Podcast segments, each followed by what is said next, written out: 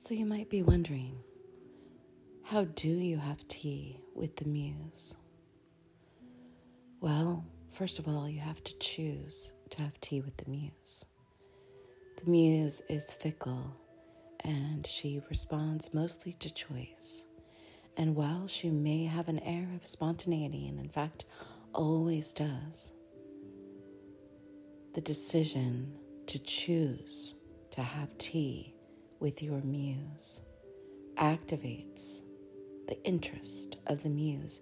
You could imagine her ears hear the choice, and she starts to lean in and wonder do they mean it?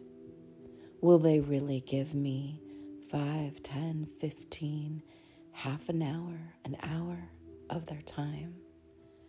A time of sipping coffee and tea with no agenda. This is usually done in pajamas, by the way, because as soon as you put clothes on, you sit differently. The muse loves it when we're all in our messed up, fuzzy bathrobe and our hair is all akimbo and the light is just coming on, and you light a candle and you just sit and see what arises. Sometimes poetry, sometimes stories, sometimes a song, sometimes a conversation that can start a revolution. But whatever happens in this time, we usually don't talk about money or politics or religion.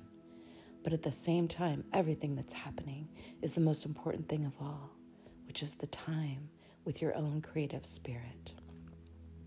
The muse will come to you if you agree to have tea with her, or him, or them.